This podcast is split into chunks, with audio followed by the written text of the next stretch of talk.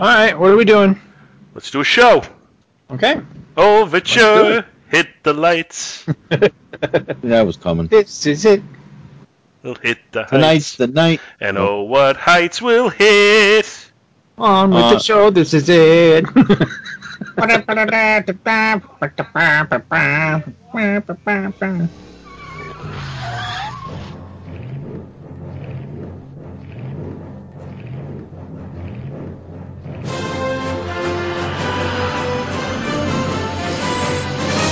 Back to the bin.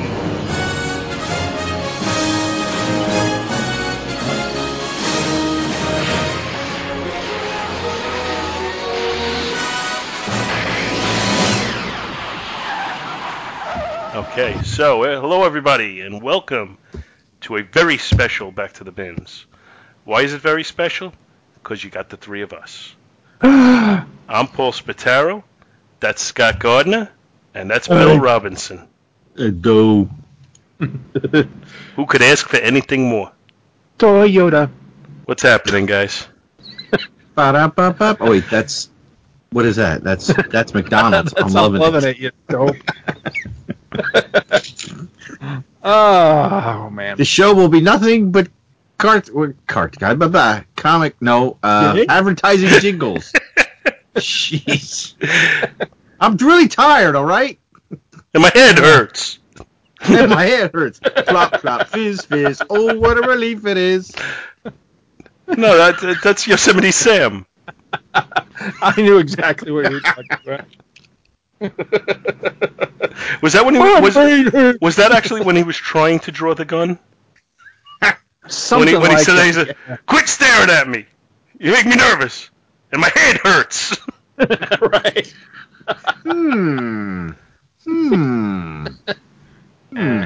Stinks. You were right on the money. That was Marvel with my artwork. Right. Yeah. Oh, if it helps, I think I've had reviews like that too. Well, it's you know, as a high school age kid, I was probably more proud of my artwork than I should be. And then to just get totally, you know, just dismissed out of hand like that, it really was a blow to my ego at the time. It was, you know, I'm not saying they were wrong. Don't get me wrong, because, you know, I wasn't nearly as good as I thought I was.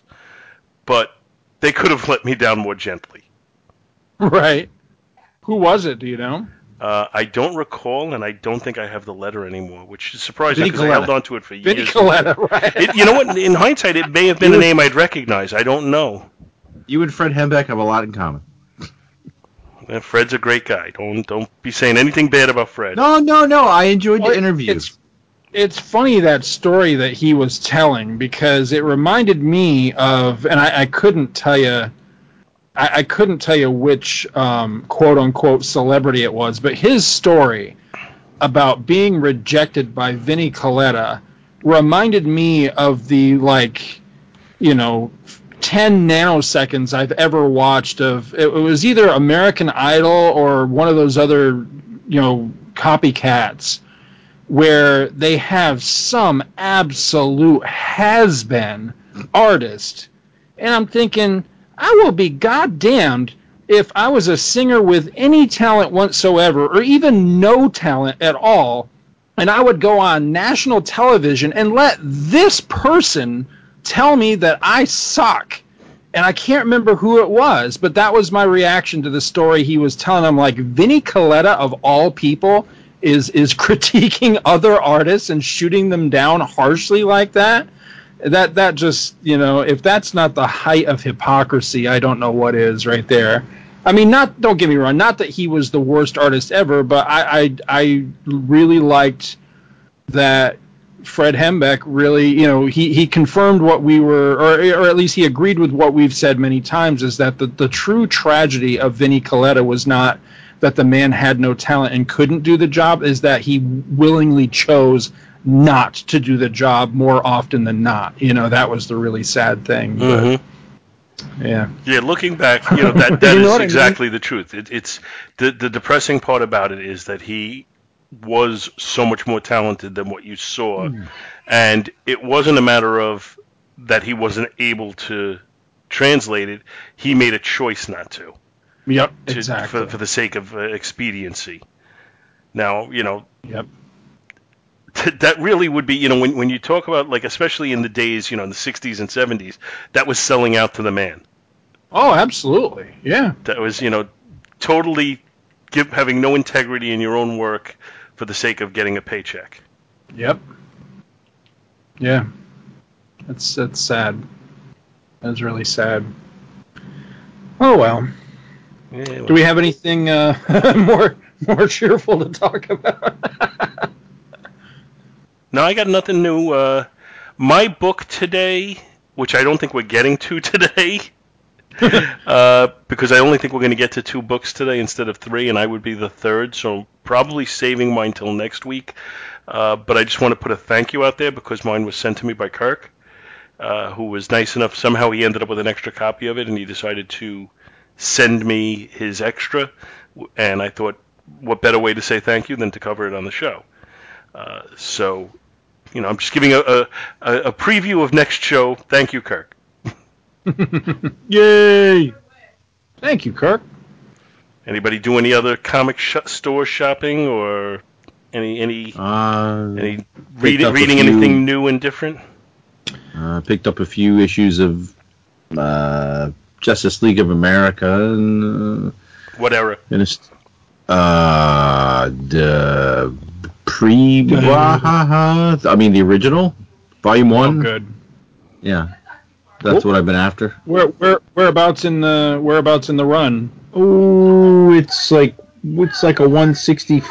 It's a spattering, like 165, 167, 175. I think like a 199. Is that when they were all below 200? The slightly oversized issues.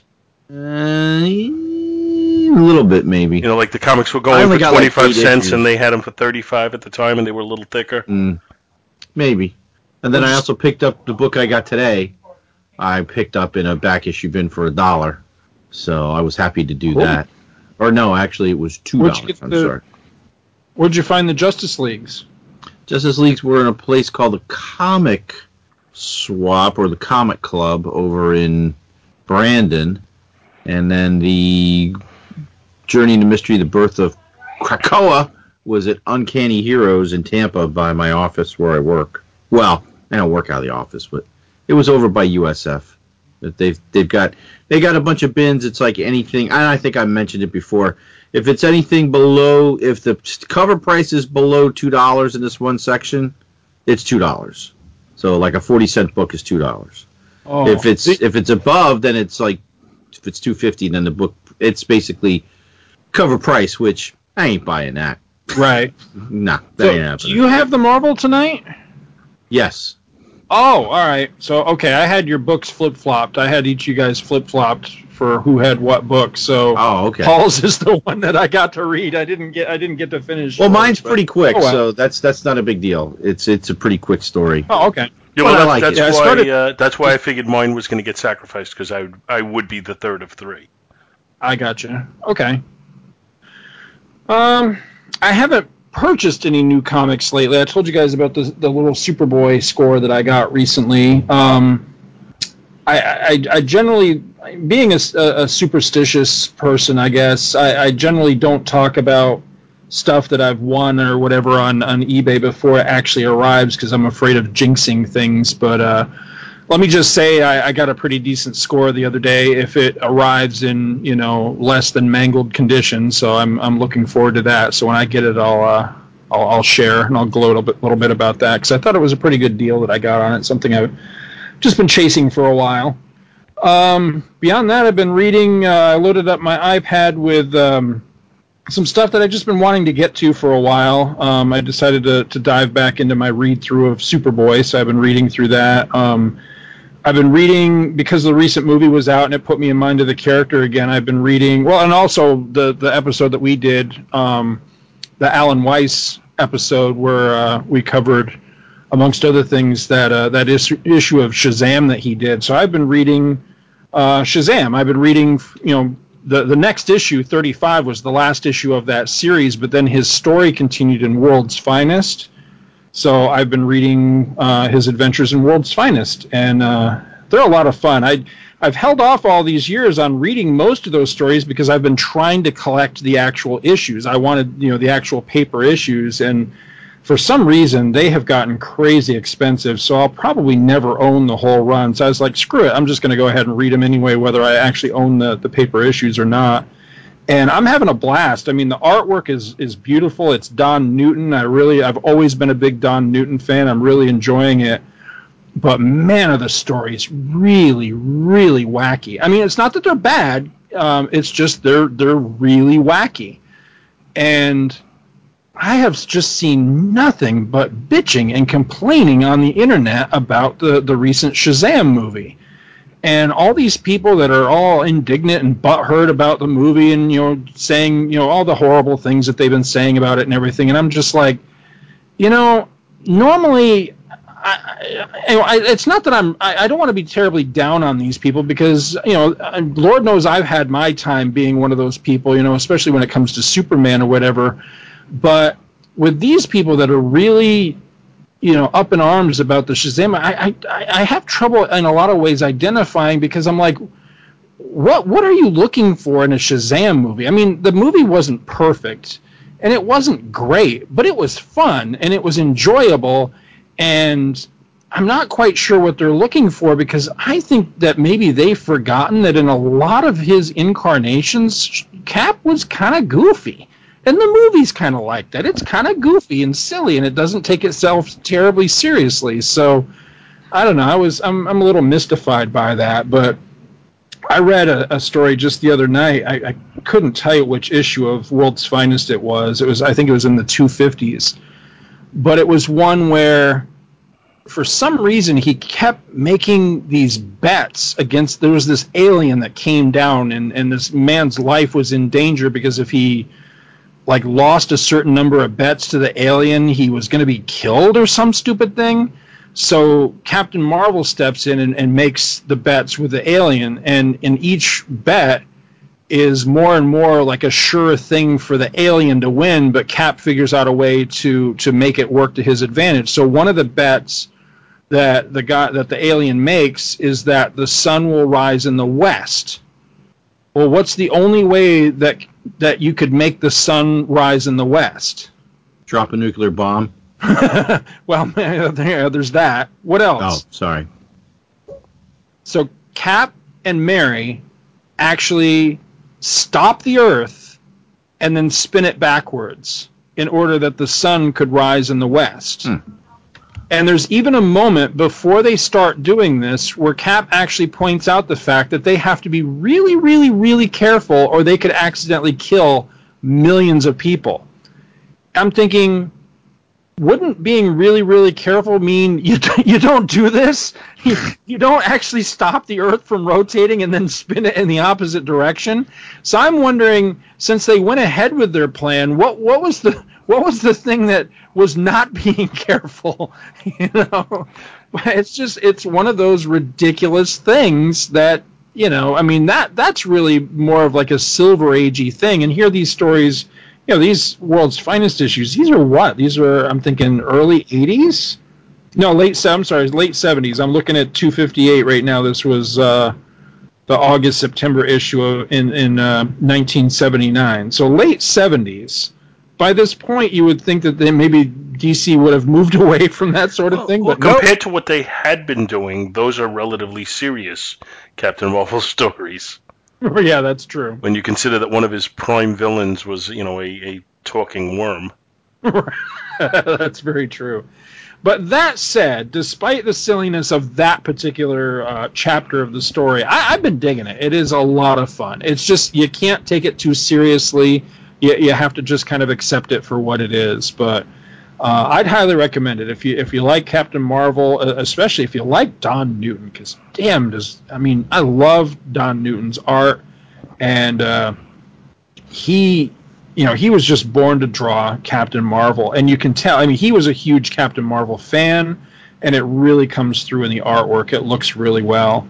or it looks really good. And one thing I really like about it is in a number of these stories, he's actually inked by Kurt Schaffenberger.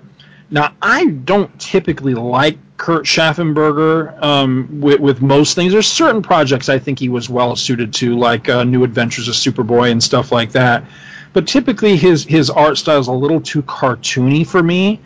But damn, does he really work well with Newton as an inker on Newton. There's something about their two, very dissimilar styles that melds, and it just looks good. I'm really impressed with this stuff. So I'm hoping one of these days, maybe with the new movie being out and doing as well as it has, that maybe they would collect all this stuff. I cannot believe, at least to my knowledge anyway, that this particular run and iteration of DC's work with Captain Marvel has never been collected. The collected edition that they put out, the showcase they put out, stopped, I believe, at issue 33. So the issue before the big change that we covered during the Alan Weiss episode. So right. I don't know.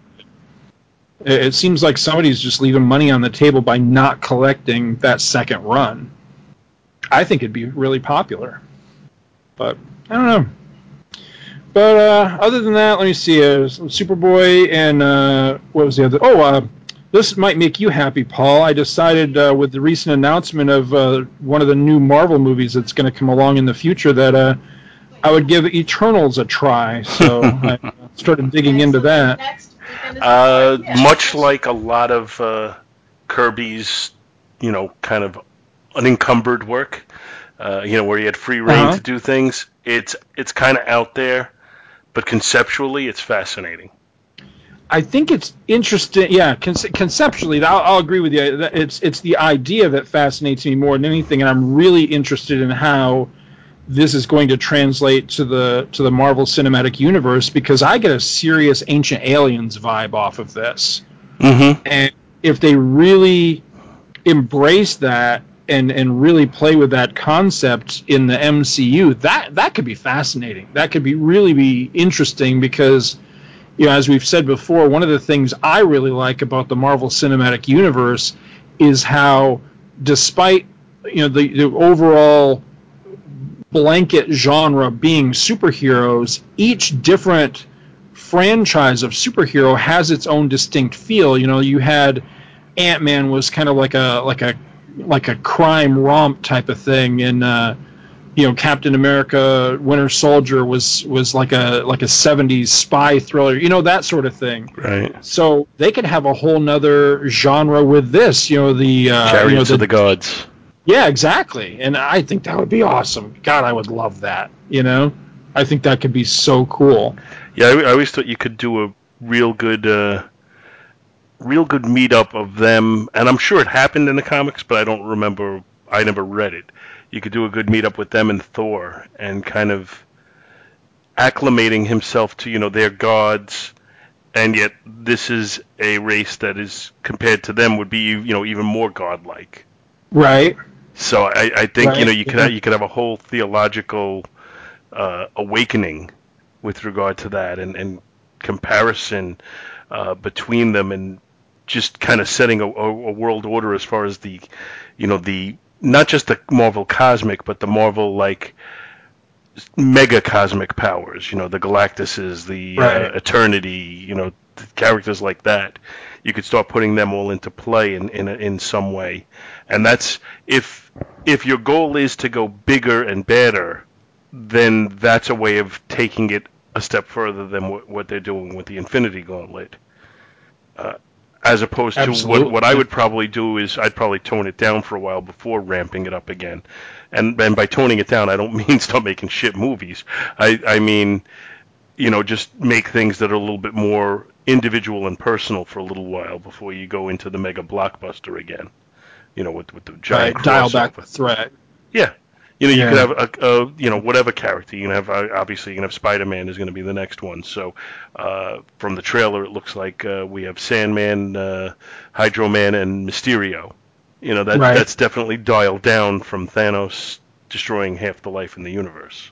Right. So I don't, and that doesn't. Again, it doesn't mean making a bad movie. It just means you're not going to try and top yourself every time as far as the level of the mega threat, because I think that's a recipe for disaster, and that's what they do now with these giant summer crossover in the comics themselves, and you know, the huge comic fans get event fatigue from it. What is the movie-going audience going to do if you start doing that? Yeah. Well, they did the same thing with like the Star Trek novels for a time, where every single one of them had to be some big, huge, Earth or universe-threatening thing, and you just get burned out on it after a while. It's like, where's the the small, simple episode, or the even the goofy episode type of thing. And why does every single one of them have to be this huge thing? So yeah, I agree with you. Well, I also I think it could be interesting. This Eternals thing, I have no idea where they're going to go or what they're going to do. I mean, they've just started kind of announcing little things about it so far, but just judging by the few issues of the series I've read so far, it seems like potentially this could play with some ideas and concepts in the MCU that unfortunately Thor, the Thor films just never, for whatever reason, for time reasons or whatever, never ventured into. It seemed like they were very hesitant to, up until Thor Ragnarok, to actually call those characters gods and to explore, the whole theology or mythology of those characters, within that concept of being, the true Norse gods. And I'm not sure why they went that route. Maybe they were afraid of, some sort of backlash or what. But with this, the Eternals concept, maybe they could start to explore some of that stuff that they didn't do, with the Thor franchise. It could be interesting. Well, I think they have to be a little careful with how they present the theology, but I think if you leave it open to interpretation, I think you can do well with it. Right. I think you just have to be careful not to be too definitive on how you define things, because that's where you potentially run the risk of turning somebody off. So, right. So, but I so far so good. In Marvel, I trust. That's all I could say about the Marvel the MCU. As we record this, we are right up against Endgame. My son is at the movies right now watching it, so I'm very excited about getting there. And I'm very jealous.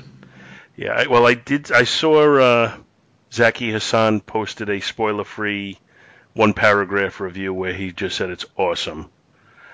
In much more much more well-written prose than what I'm saying, but he had very, very good things to say.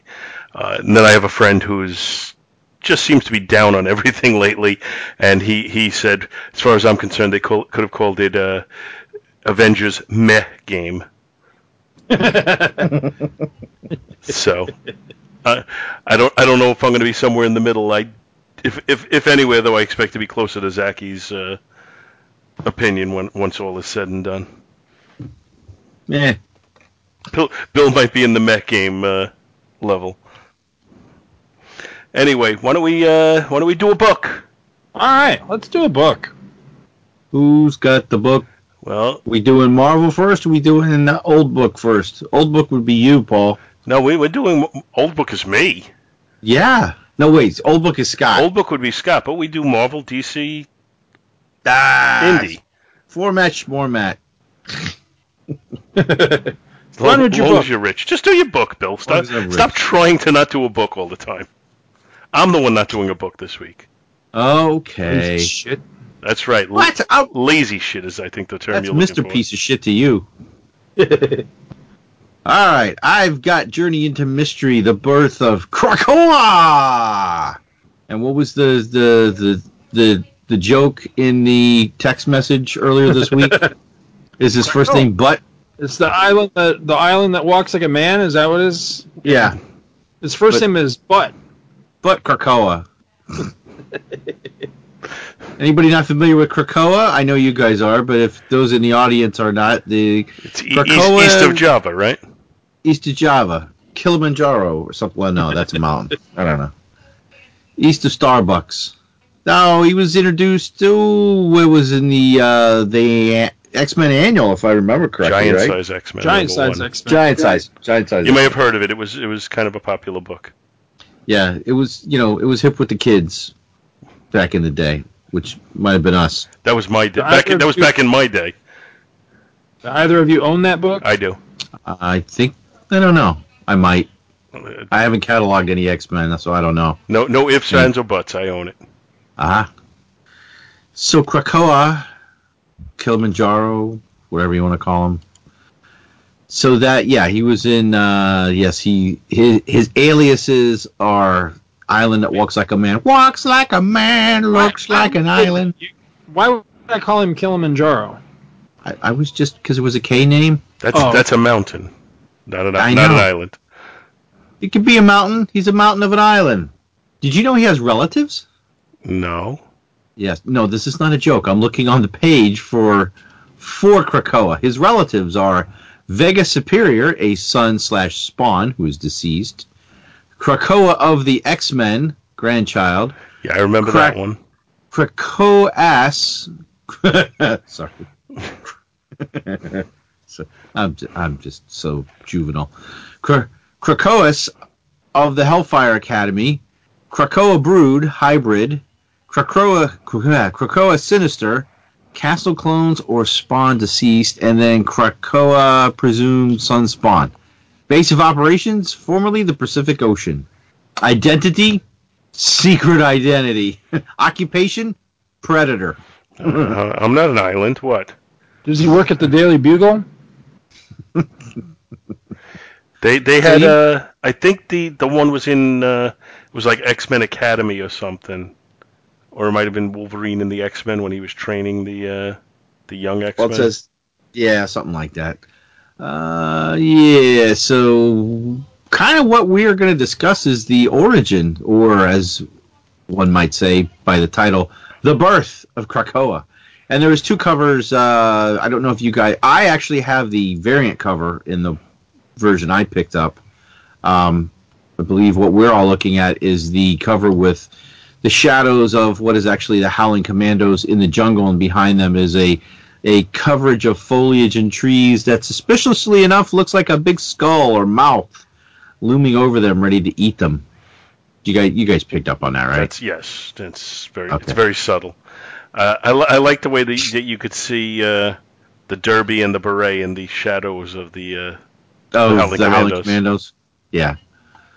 So the alternate cover by Ben Gladwell? Caldwell, I believe.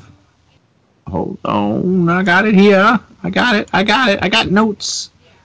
And they ain't here. Wait. There they are. Yes. Caldwell. Ben Caldwell. That is a cover with... It's very reminiscent of in the movie Heavy Metal when all the zombies come to life. All the dead pilots and stuff in the planes, in the section of the movie at when the guy bails out of the B-17 and lands on the island, and all the dead Japanese and American fighter pilots come to life and crawl out of their planes and go after them. Well, with this, there's like the skeletal versions of the Howling Commandos, and they're all mixed into this living blob of foliage and trees and muck and grass.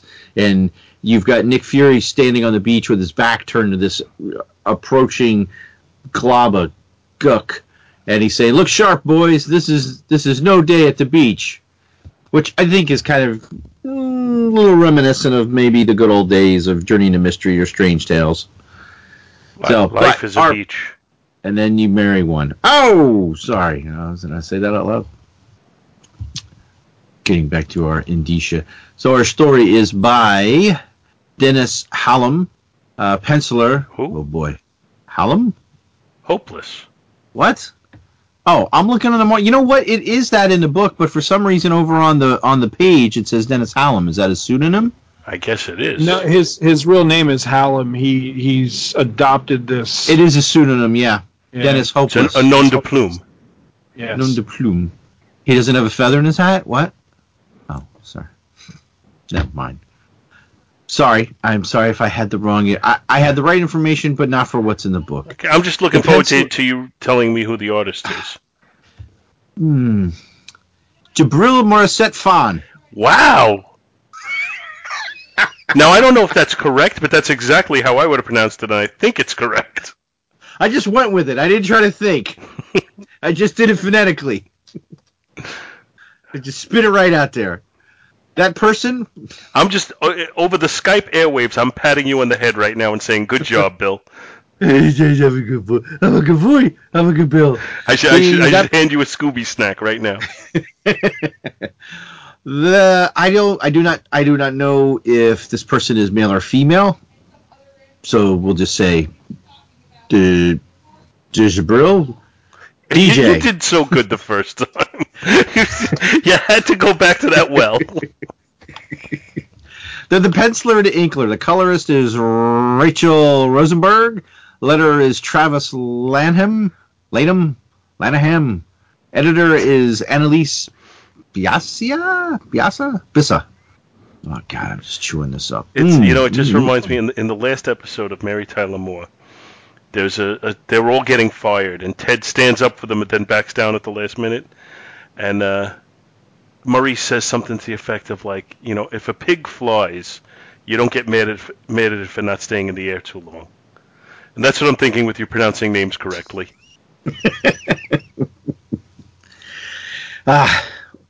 The cover artist of this cover that we're looking at with the tree/skull is Greg Smallwood.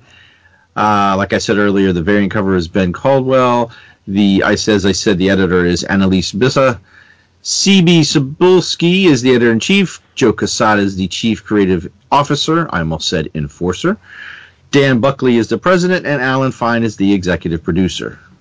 And I tried so much not to steal Tom Harris's shtick, because he always goes, and Alan Fine is the executive producer.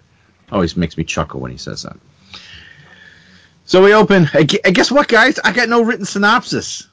You've spent more time describing the cover than it would have taken us to describe the story. You go ahead. Oh, okay, so in the story, the Howling Commandos are flying back from a mission in spring of 1945.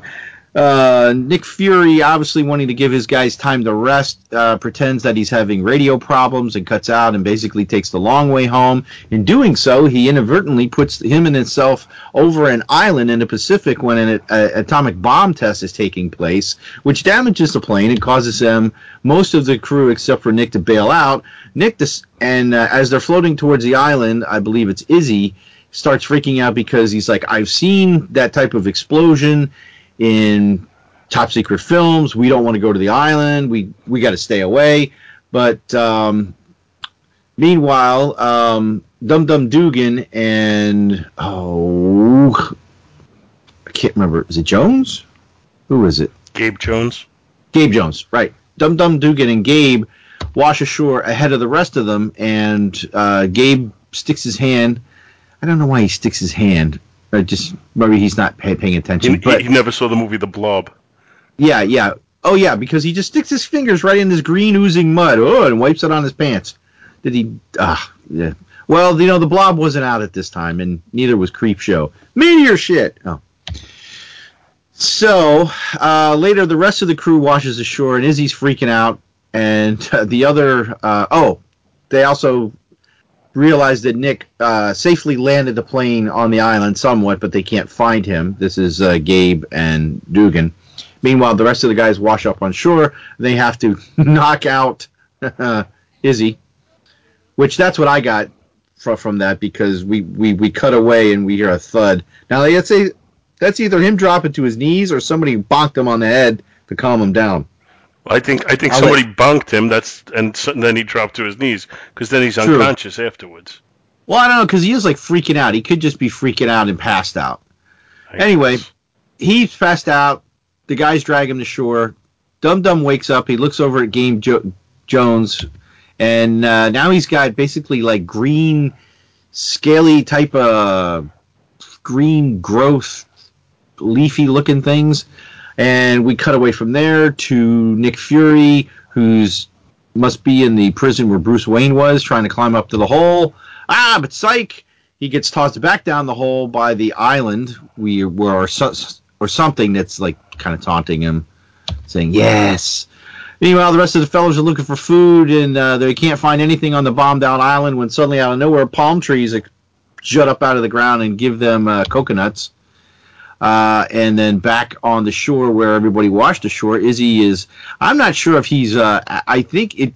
The book says he's hallucinating, but you're not really sure because with what we've seen happen to Gabe, he now sees all the fellows with like green scaly skin, and they're like, here, eat the fruit we found. And he's like, no, we're all dead.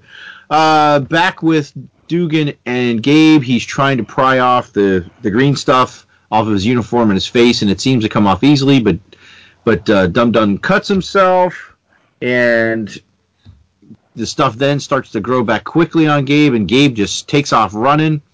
Nick is having his own problems with the island because he's being like tossed through caves and underground caverns inside the island, telling him to get out, die, etc., etc.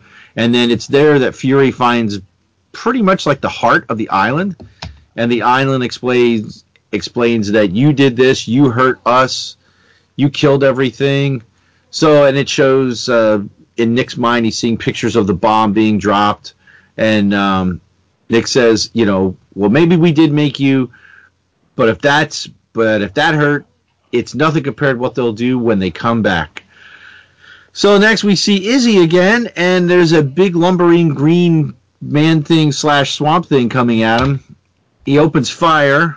Everybody else is like, hey, what's wrong with you? Calm down. Then they see the green lumbering beast and get ready to shoot it as well, but Dugan comes up, and he's got the stuff growing on one of his arms and says, no, that's Gabe. Don't shoot him. And then Gabe's like, this part's kind of creepy. He's like, you should have let them kill me. It's behind my eyes. It's in my mouth. Just then, the island, or Krakoa, bursts from the ground, and in a pretty dramatic fashion.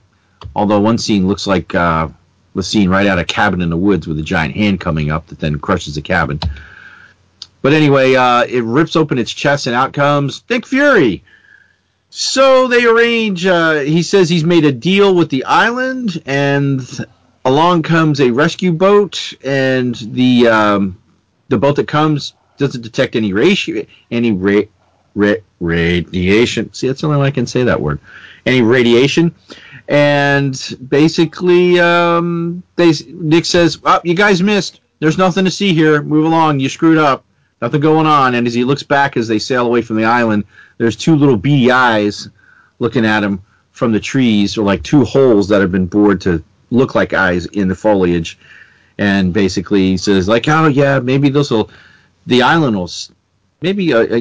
island that walks like a man won't stay hidden forever. Like all dark secrets, Krakoa will eventually come into the light, but for now he can sleep easy, knowing this day, like so many before it, was saved by Nick Fury and his Howling Commandos. The end.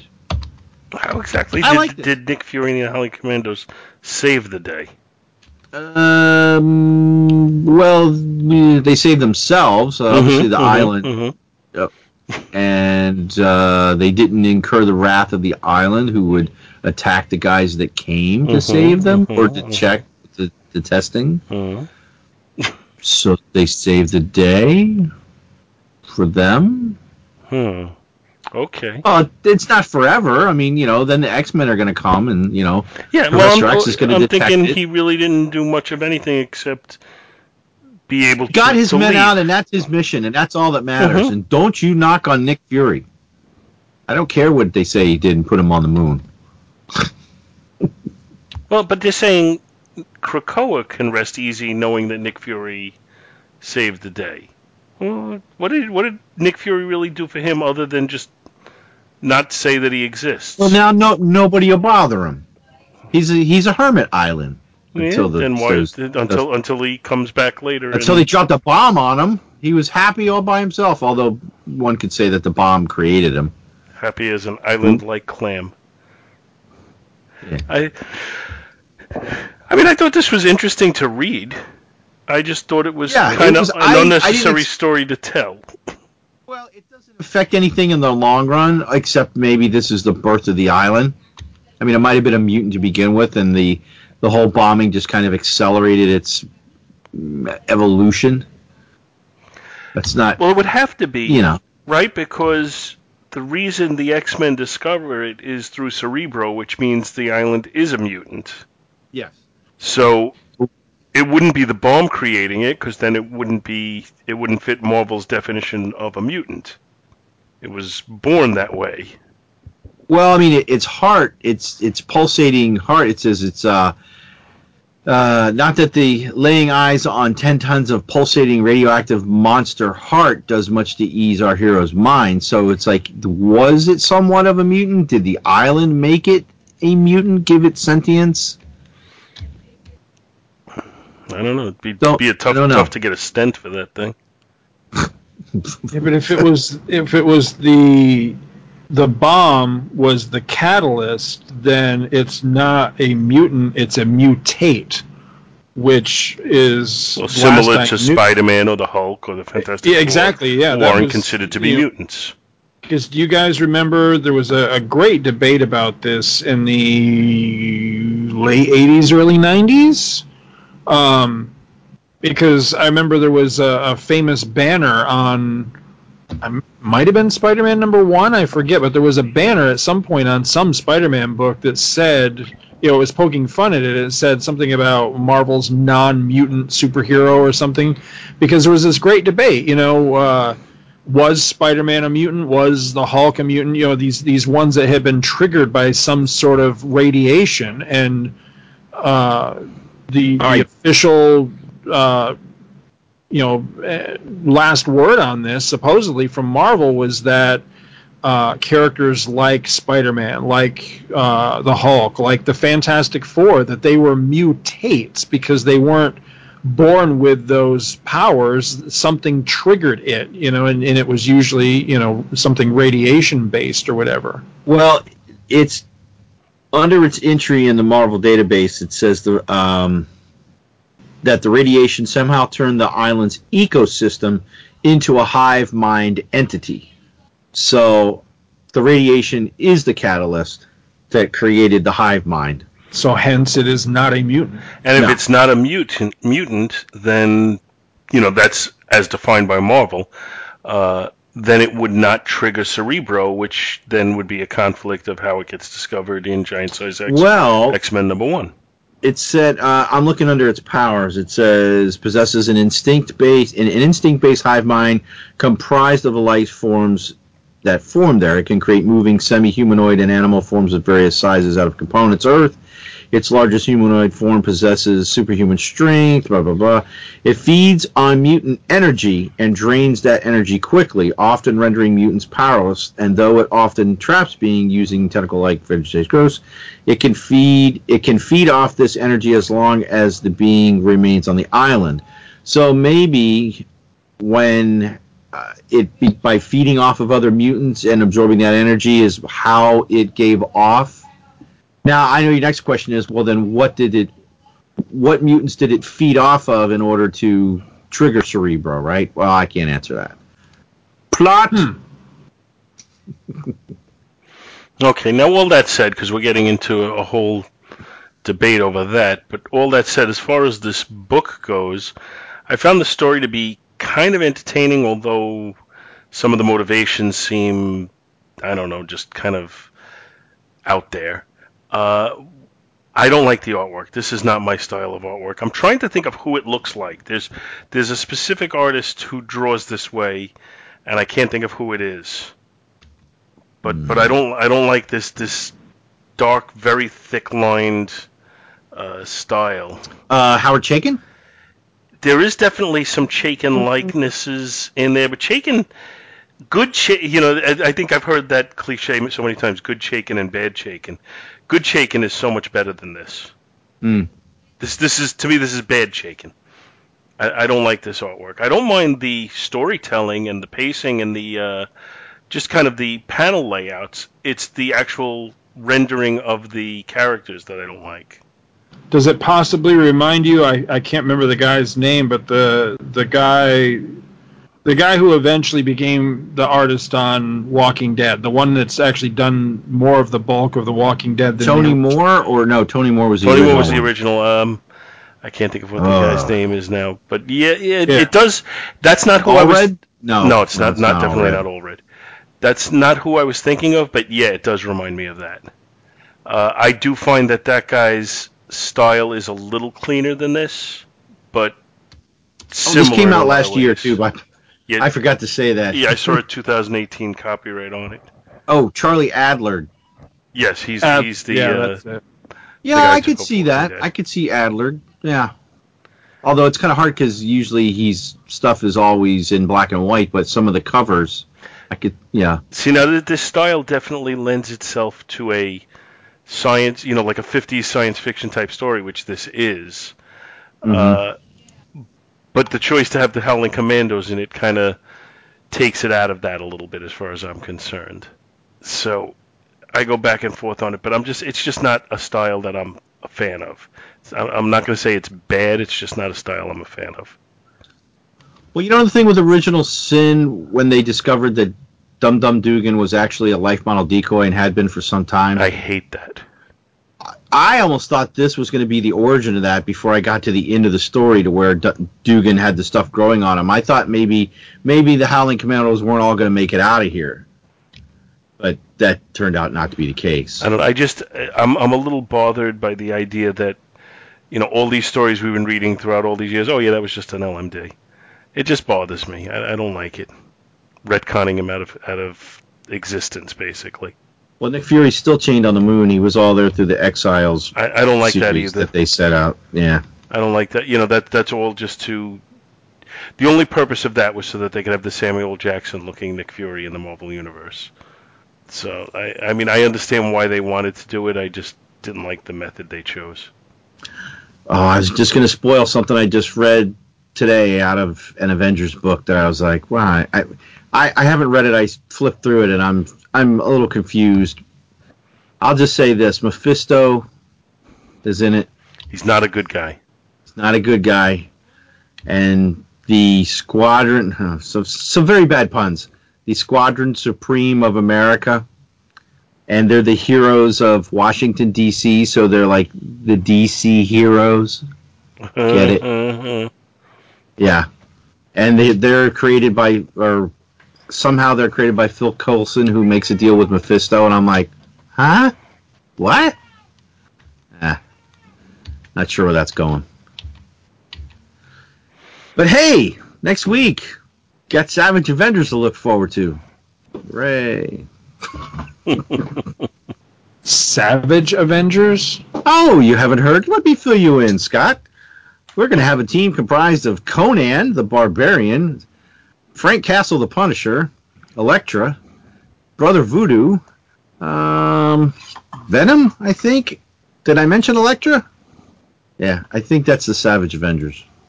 Oh, are you wondering how Conan got to the mob? Oh, yeah, Conan now lives in the Savage Land. Are you wondering why I won't be reading it? I thought I told you about the Savage Avengers already. I'll give it the benefit of the doubt. It could be interesting. Yeah. I'll give it a few issues. Well, who am I kidding? It's Avengers. I'll have to buy every issue. I kind of liked Frank and Elektra being together in the Thunderbolts. I kind of dug that dynamic. That's different than having them in there with Conan. Yeah, but I don't know how I feel about that. Oh, I know how I feel. At this point, I think the whole thing of bringing these, the older the characters from older time periods into the modern day to play for a while, I think has been done at this point, because they did it with Jonah Hex, they did it with Red Sonja not long ago. So yeah, I'm not. Yeah, I don't know about that. But then again, I mean. I really have absolutely no, knowledge or touchstone with Conan really whatsoever. So I don't know. Could be interesting, but well, Wednesday when I went to the store, I got the free Marvel preview that comes out. This thing was huge. It's gonna be huge. I'm like, Exactly. But I mean, this thing, I was like, wow. So I was like, well, maybe they like repeat some stuff. I flipped through this. I'm like, what the? So there's like, at least, oh, okay. So the Punisher's going to be in Savage Avengers. I guess right now he's also the Cosmic Ghost Rider. I don't know if he's from the future. The Punisher, I don't know. Yeah, it's Frank Castle, from what I'm understanding. And then there's they're doing a book like Cosmic Ghost Rider Destroys Marvel History. I don't know what's going on with that. And then and then there's another book that's going to come out, Punisher Kill Crew. It comes out of War of the Realms, which is the latest event that'll kick off. Whoopee. Yeah, because now all the books are going to be interrupted by the War Realms tie-in. You goody! See, you know what I'm getting from all of this? I'm getting that you don't have a lot to say about Journey into Mystery. Well, no. Well, yeah. I just got a bitch that shit again because of this. Because I was in the bathroom where I do my reading, and I got to the back of that book and I tried to count. Yeah, quote unquote reading.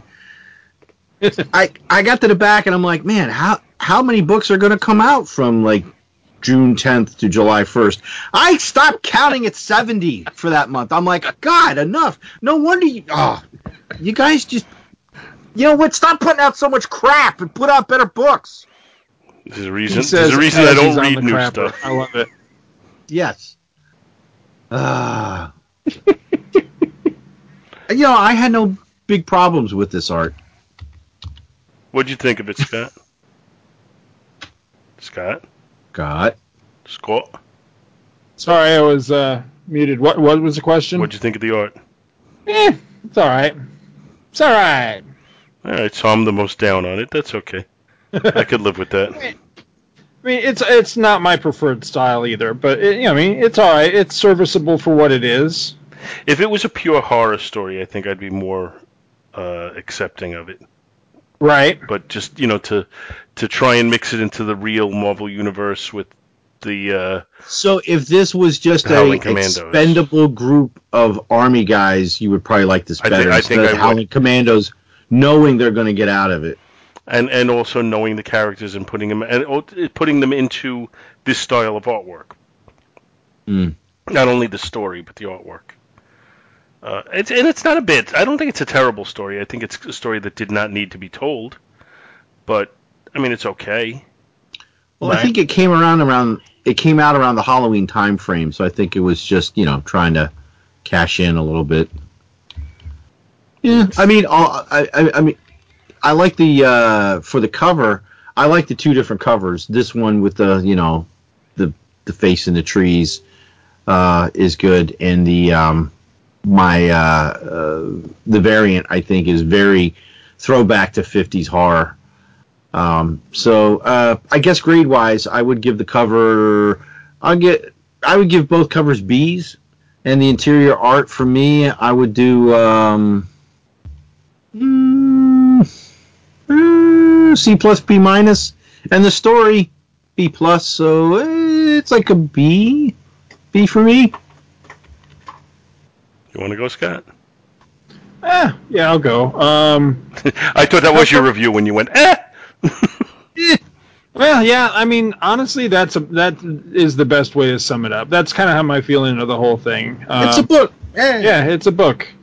It's okay. It didn't do anything for me. It didn't change my life. I agree with Paul. I don't see where this is necessarily a story that needed to be told. That said, I mean, it's enjoyable enough. How much does this cost? That's what it's like. I don't see a price on it anyway. Oh, I'm betting sure it's pricey. Yeah, I think it's $3.99 at least. That. That's why I got it for $2. I got it for $2. Yeah, exactly. Yeah, but even $2.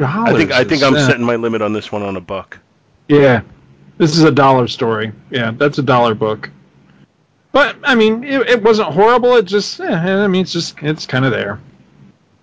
That's it? That's your review? So you got no letter grade? It's just, What is it? My letter grade would be C's all around.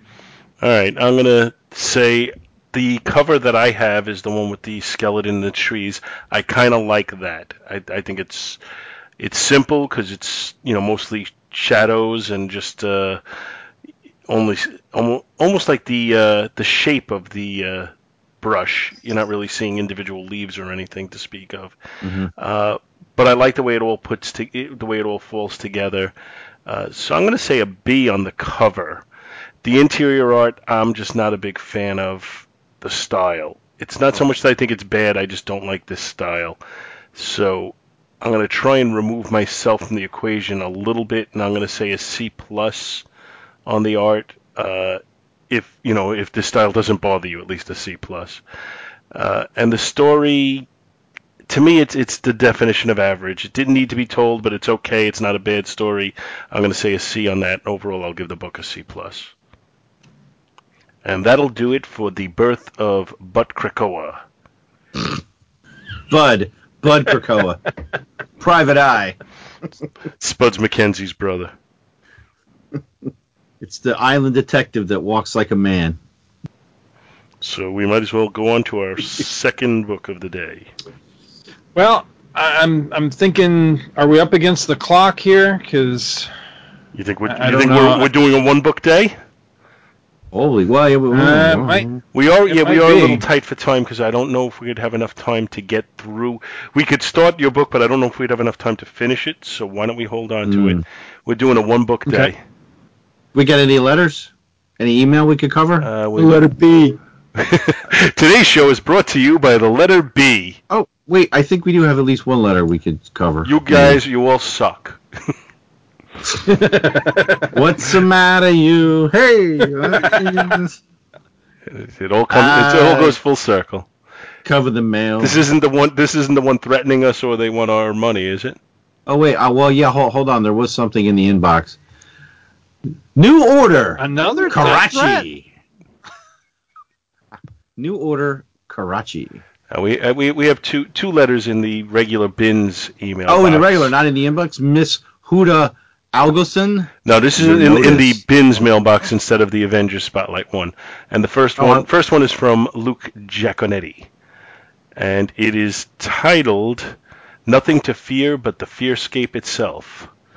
Pliers of the Time Stream. Hey fellas, just wanted to drop you a quick email to say that I have really enjoyed your coverage of Fearscape.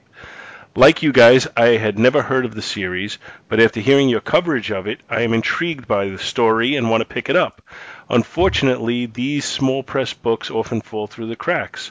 That's just the nature of comics. So I really appreciate you shining a spotlight on a book which is so far outside of comics normally covered on Back to the Bins. Paul, Dr. Bill, and Scott all did a really wonderful job of doing the deep dive with this series and not just being a mere casual reader. And he put casual reader in quotations, like the way it's written in the story. And he writes, ha ha. And while our fearless hosts always impress me with their incredible knowledge of comics history and creators, hearing you espouse literary and philosophical musings brought a smile to my face. It is really amazing if you sit down with previews each month to really absorb the depth and width of comics being published today. There is stuff out there from all sorts of genres, all sorts of publishers, and all sorts of creators, and it has never been easier to get the exact comics you want each month, whether you use a brick-and-mortar LCS or a mail-order service. Truly, this is a great time to be a comics fan. Thanks, and looking forward to whatever is pulled out of the bins going forward, Luke. And I totally agree with Luke as far as the breadth of choices that you have, but the problem is finding those choices. And I guess if you sit there with previews and you go through it, that's obviously a way of seeing everything that comes out in a given month. But to know what's what and to know what you want to read, more often than not, I think we're working on either creators that we know or characters that we know, or if it's not one of those, then we're working it on word of mouth. If somebody says, hey, you want to check this out, whatever. So, Scott, I think you were only with us so far from one issue of this one, right? Yeah, just that first one, yeah. So I know, Bill and I have been enjoying this series, and if we brought it to people who enjoy it as well, I'm very happy to know that we've done that. I don't know, you know, if there's people who are listening and say, boy, I have no interest in Fearscape, and, you know, when I see that's what you're covering, I'm not going to listen. It's possible that we have those out there, too. But I know we've been enjoying it, and as we record this, we have recently received the preview issue of number 5, which ends the first story arc. So we're definitely going to at least cover through that. Cool. So, and that's it. Well, if there are people doing that, as you say, you know, that's popping up on there, you know, that's what the subject is, and they're, you know, deciding to skip it, then kudos for them for not making a big deal about it, because, yeah. Yeah, well, yeah, actually, I agree with you. I appreciate people not criticizing us if we cover something they don't like. You know, it's not that I'm so sensitive to criticism that I can't take it. It's just, you know, if it's just because we covered something you don't like, then better just you pass it up and wait for the next time. If you don't like the way, we covered it, then I think you could let us know. Yeah. There's nothing like a good hate listen. Yeah, that's it. So, I hate listening to you guys. We have another email from Kirk. Anybody want to get that one? It's kind of addressed to Scott. Is it? But yeah, there's a section there for Scott. But I'm assuming Scott does not have the email open. I do not. I didn't know. He's just. How did I know? Just that? Quietly sitting there in the background, hoping one of us will read it without calling him out. He's like the kid in the classroom going, "Don't call on me. Don't call on me. Bus is coming. Bus is coming. Throw Scott." Bell rings. Don't forget to work, everybody. For some reason, this mailbox is very, very slow to respond when you click on things. So it's not just me. No. Okay. Because I'm waiting for this email to open because I would read it. Right click on the email like you're going to open it in another tab, and the email will pop up instantly. That's what I've been doing lately. It seems to work. Oh, there you go. Yeah. So, all right. So you know the trick now, too. Thank you. Yeah. So Kirk's email is titled Glitch in the Time Stream.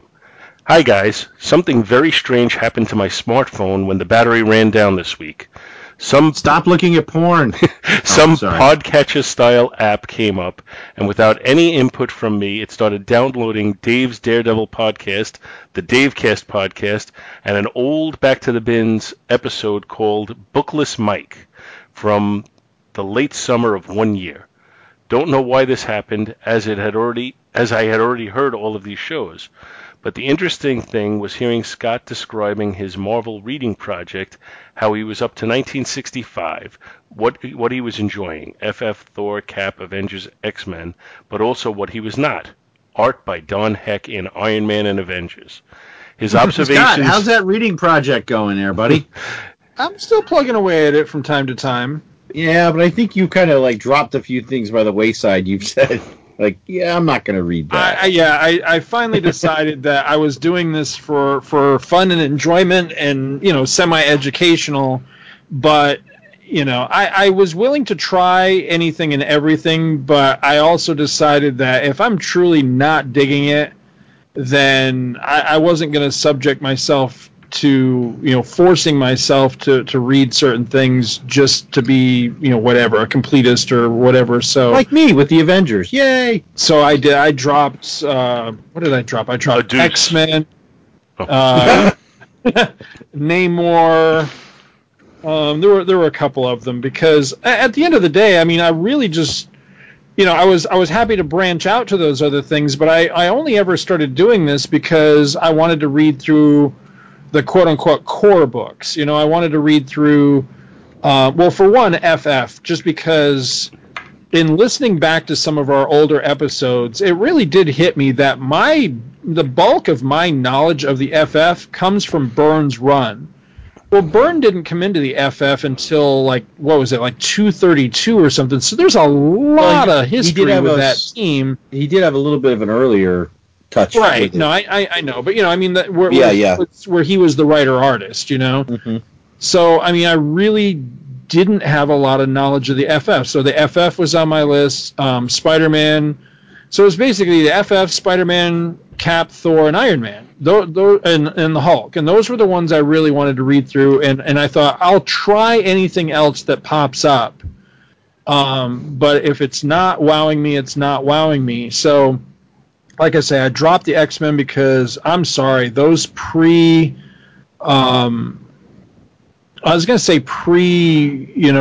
X-Men, but I remember the Atom stuff being good. So when I get to the Atom stuff, I'd probably go ahead and read that, because I don't know if I've read it all, but what I've read of it I really liked.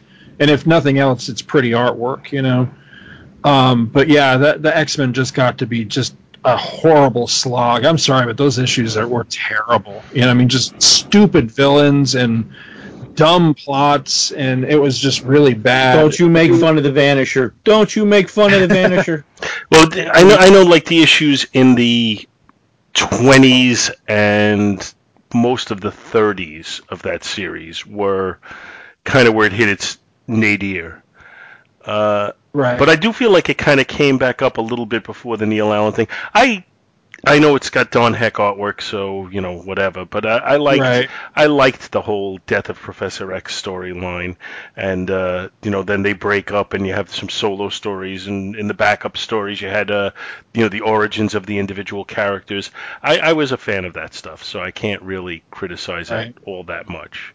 But there was a run in the 20s and 30s. I think Roy Thomas was writing it then, where, you know, there's occasional kind of a better point in there, you know, introductions of characters like the Mimic, which I enjoyed, but there's also, you know, him I like, because I liked him in Exiles. I came to really like that character, so yeah, him I do like, the Mimic.